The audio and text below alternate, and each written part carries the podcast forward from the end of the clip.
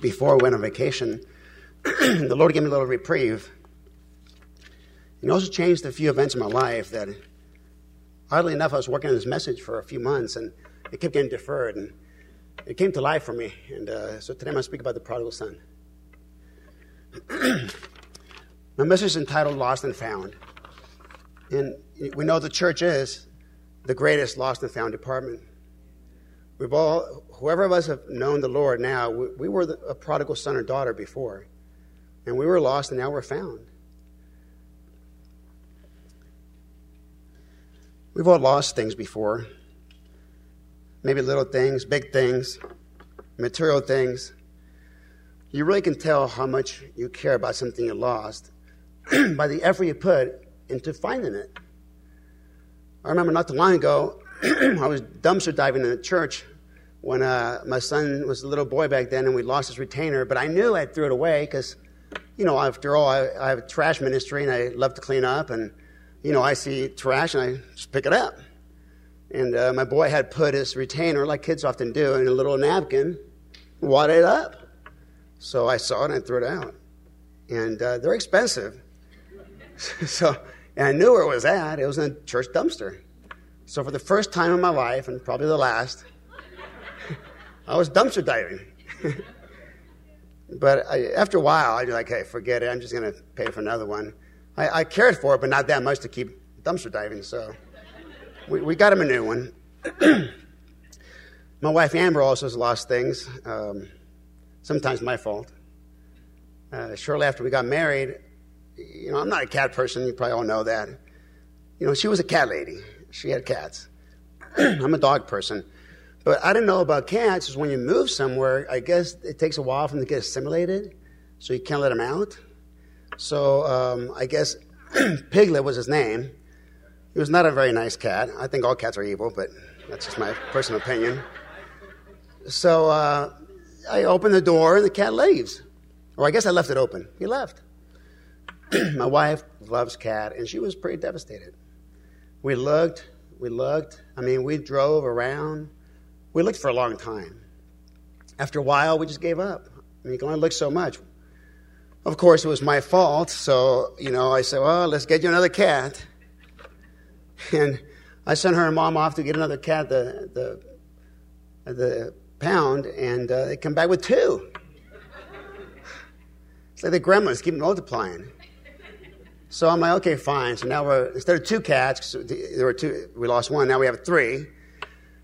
And, uh, you know, I don't know, maybe 10 months later, Sharice was over at the Coopers, and Maria Cooper, who used to go to church here, called Amber and says, Sharice thinks that there's this cat that's your cat.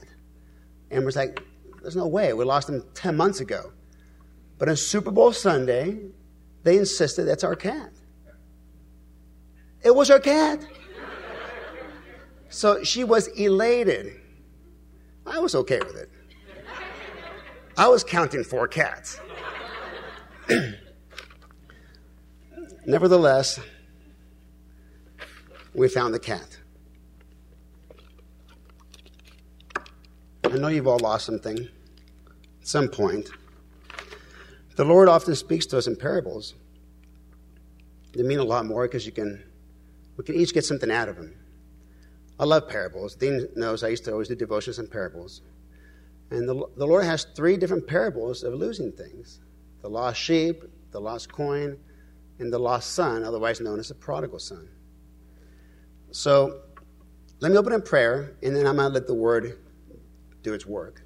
Because no matter what I say, I remind you that the power is in the word. I was talking to Sister Katrina about this yesterday. The power is in the word. So I want to let the word do the job. Let me pray first. Heavenly Father, thank you for this opportunity again to come before our brothers and sisters and just share your word, Lord. I thank you for my personal salvation, Lord. I thank you for bringing my son home. Name we pray.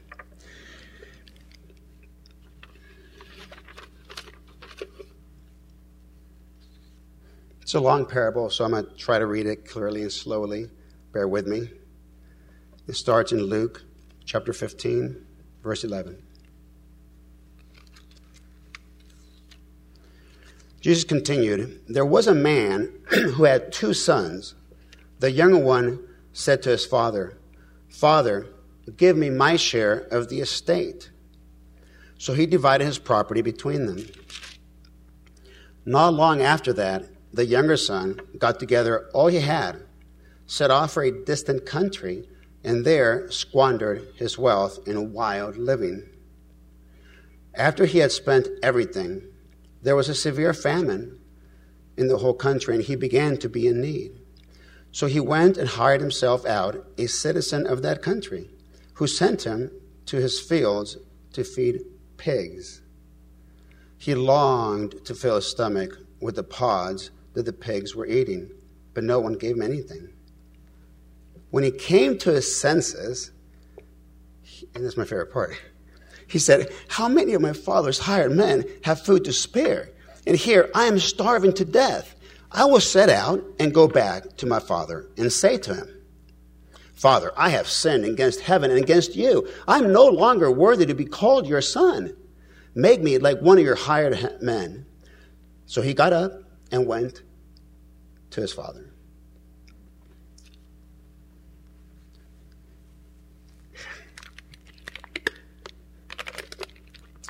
My favorite parts. But while he was still long way off, his father saw him and was filled with compassion for him. He ran to his son, threw his arms around him, and kissed him. The son said to his father, Father, I have sinned against you, heaven and heaven against you. I am no longer worthy to be called your son. But before he could finish, the father said to his servants, Quick, bring the best robe and put it on him put a ring on his finger and sandals on his feet. Let's have a feast and celebrate. For this son of mine was dead and now is alive again. He was lost and is found. So they began to celebrate. What a celebration! That's an amazing celebration. You know, I had a similar celebration, I gotta be honest with you, and it is nothing like you can imagine. But the Lord knows what it's like because, after all, we read last Sunday, it was shared, and almost every week somebody speaks about how the Lord went to the cross for the joy that was set before him. So imagine the joy that I felt for my son, or you might have felt for a loved one. He feels that joy when each and any one of us gets saved. And he felt that joy before he went on the cross. Now, let me finish the story, because there's more to the story than that. We often stop right there because it's a really cool part to stop. But I want to finish it, and then I'll go back and kind of share my thoughts with you. Meanwhile, the older son was in the field. When he came near the house, he heard music and dancing. So he called one of the servants and asked him, What was going on? Your brother has come, he replied. And your father has killed the fattened calf because he has, he has him back safe and sound. The older brother became angry and refused to go in. So his father went out and pleaded with him. But he answered his father, Look, all these years, I've been slaving for you and never disobeyed you, never disobeyed your orders, which is hard to believe. Yet you never gave me even a young goat so I could celebrate with my friends. But when this son of yours, instead of my brother, he calls him a son, this son of yours, who has squandered your property with prostitutes, comes home, you kill the fattened calf for him. My son, the father said, you're always with me, and everything I have is yours. But he had to, but we had to celebrate and be glad because this brother of yours was dead and is alive again. He was lost and is now found.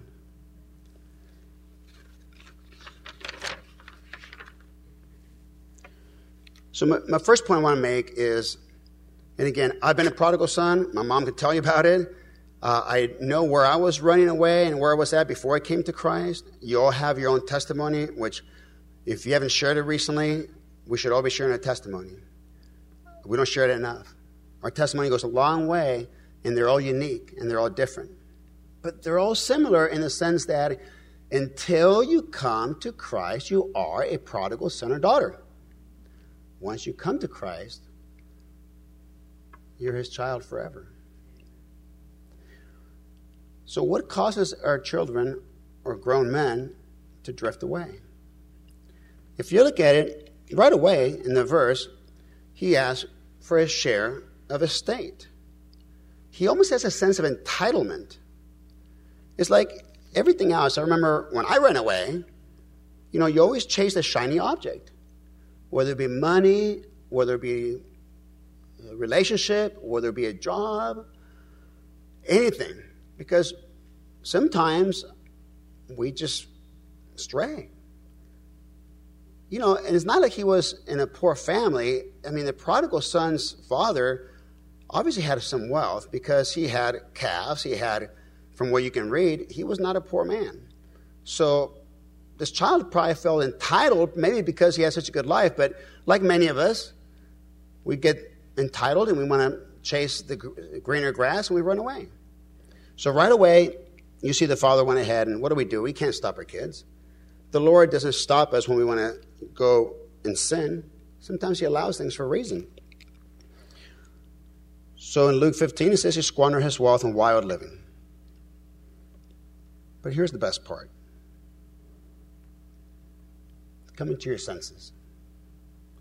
In Luke 15, 17, it says, when he came to his senses. When did you come to your senses? It took me a long time to come to my senses.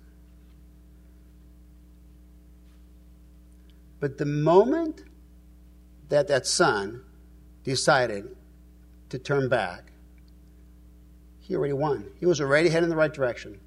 The father knew it, and, and the rest was easy. The hardest part is coming to your senses.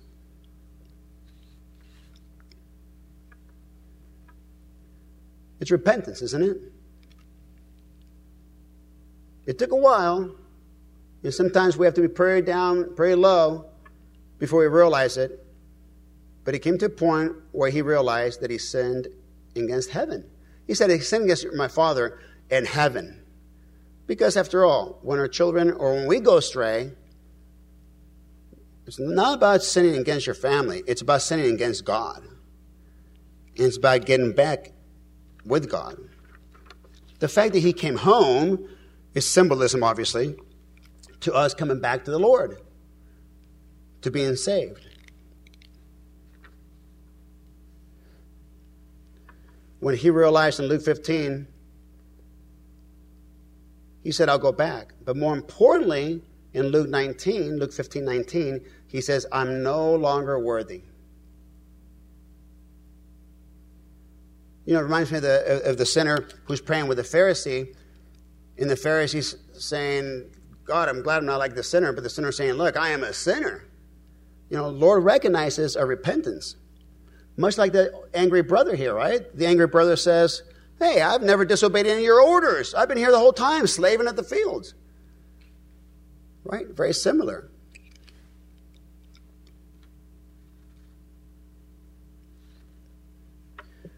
Salvation is but just a moment away. So salvation is just all you have to do is turn around. Because God's always there. You know, one thing about the Father, I guarantee is always he was always looking for his son. Always praying for him. You know, that's why when his son was far away, he wasn't turned around. He wasn't way, you know, he, he, he knew it. The son didn't have to get to him. The father probably every day would look out in the field I know every day he was praying, every day. So it didn't take much.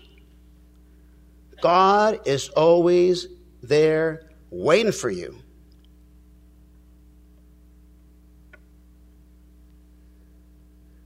What did the father do? First thing he did, which by the way, in Jewish culture, to run was looked uh, frowned upon it would only be humiliating for a father to run towards his kid. Kids come to you.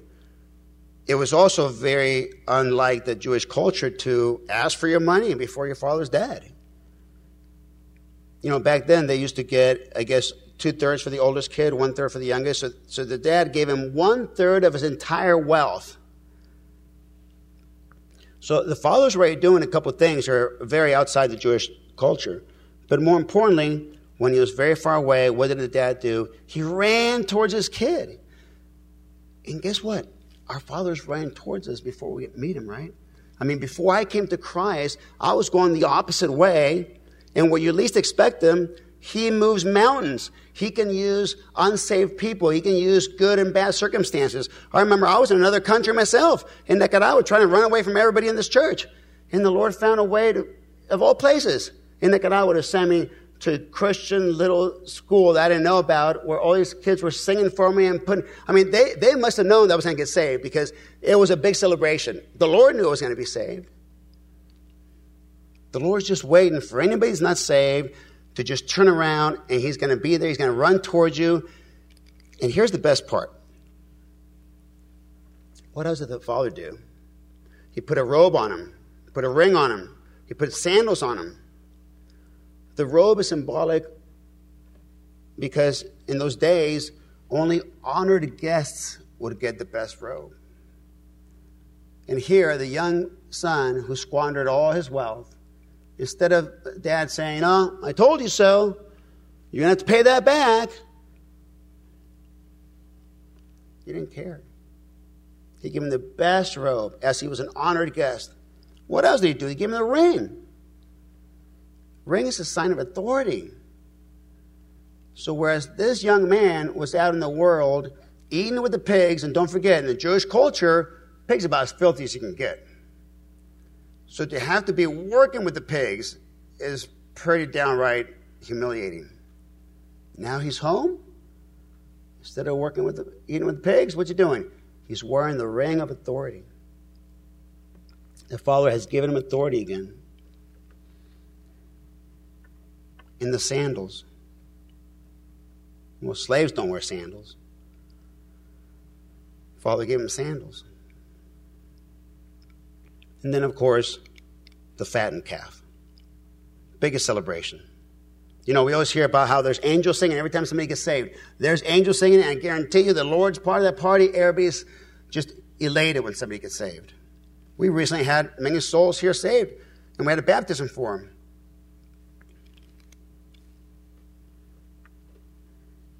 But here's the thing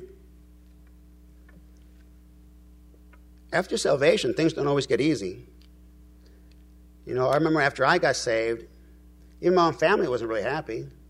You know, and if you come from whether it be a Jewish background, a Catholic background, a Mormon background, or even an atheist background, your family has beliefs and traditions that that you kind of just grew up with.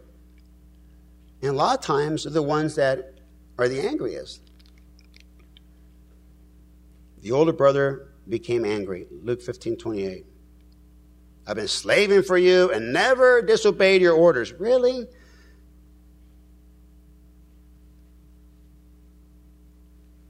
You know, sometimes not necessarily a brother, he's symbolic to the resistance we get after we get saved. For those who've been saved for a while, do you remember what it was like? You're elated, you're so happy, you start sharing it with your friends and family. Negative remark, negative remark. You've been a Catholic all your life. What's that person going to think? Don't let him bring you down. If you recently got saved, and a lot of our young guy, kids recently got saved, don't let the world bring you down. There's always going to be somebody telling you you don't deserve it, that you're a sinner, that you did too much.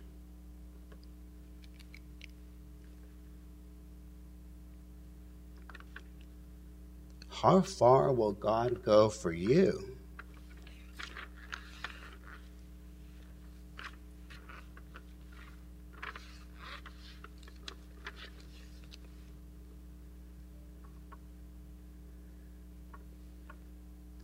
Romans 5 8, but God demonstrated his own love for us in this. While we were still sinners, Christ died for us.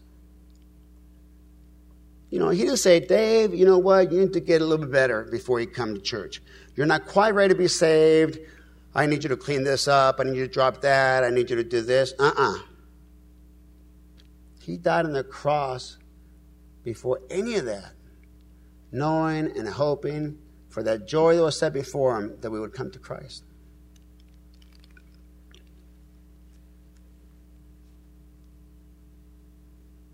He's lost and he is now found.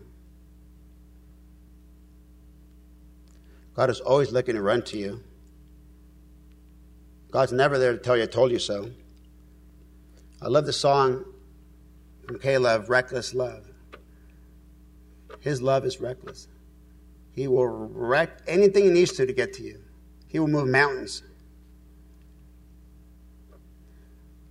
So I'm going to share a little something with you. When my son called me first, and he was in some situation, the last thing I thought was that he'd come back. The last thing I thought was that he would counsel. And the last thing I, you know what, I, am ashamed to tell you this, but I wasn't even praying for that because I thought it was so far out from possibility. You're always praying for your kids to be saved, but I, you know, Lord loves specific prayers. You know, but I didn't specifically say, hey, Lord, please have him come home, please have him counsel, please have him. It was just so far from my mind. But see, that's the Lord running to us. And that's the Lord saying, you know what? It's not your plan, it's my plan. I had very little to do with it. And here's the best part about it. You it's when the Lord, when you have very little to do with it. You know, Emma and I were ready to go on vacation, and uh, we had planned this vacation for a long time, but I was ready to cancel it because things were so hectic and there were so much problems going on. I'm like, you know, I don't want to go on vacation. But the Lord took care of it. The Lord said, Dave, there's nothing you can do about it. Just keep praying. And the Lord moved mountains. The Lord put the right words in Papa and Ado's mind to have my son hear it, understand it, and choose to come back to the Lord. And when I went on vacation, a vacation I was ready to, to, to, to cancel, it was the best vacation ever. And I was looking forward to coming home and seeing my son. And, and, and I was on vacation being kept up to date with what the Lord was doing. I mean, miracle after miracle after miracle. You know, a Christian brother helping, you know, drive all the way from Dallas a, a, a car. Um, you know, jobs opening up. Uh, you know, all of a sudden you, you, got a job you never thought about. Um, the Lord will make things happen. It's not always our control. What's the key? Just turn around. Because as soon as the son turned towards his father, Everything else the Lord made happen. Just like my son. Everything else the Lord can make happen.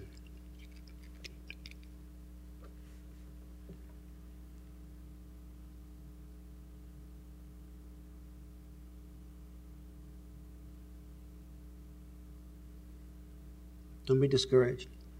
Sometimes we're our, worst enemies. Sometimes, even after you come to Christ, your past haunts you. Your guilt haunts you. Am I worthy? Do I really deserve this? Don't let the devil do that to you. I know my son's going to hit some uh, stumbling blocks. I know he will. I did. We all did. Be, be ready for him. Even this story, this parable reminds us that even within our own family, whether it be family of Christ or family in the world or family at work, Many times it's your own family that will give you resistance. Don't let that happen.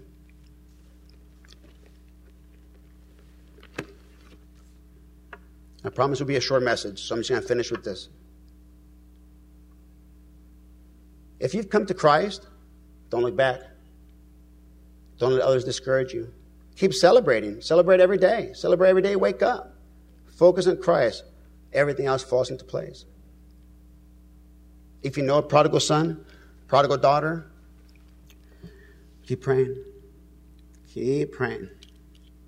I know we have others here that, and we, we all have other friends and relatives that are prodigal. We all have them. Keep praying. The Lord will amaze you at what He can do. But if you have not yet come to your senses, if anybody out there has not yet come to their senses, if anybody's hearing this and has not yet turned back and come to their senses, let today be the day. Let today be the day you turn towards the Father because his arms are wide open and he's ready to celebrate with you.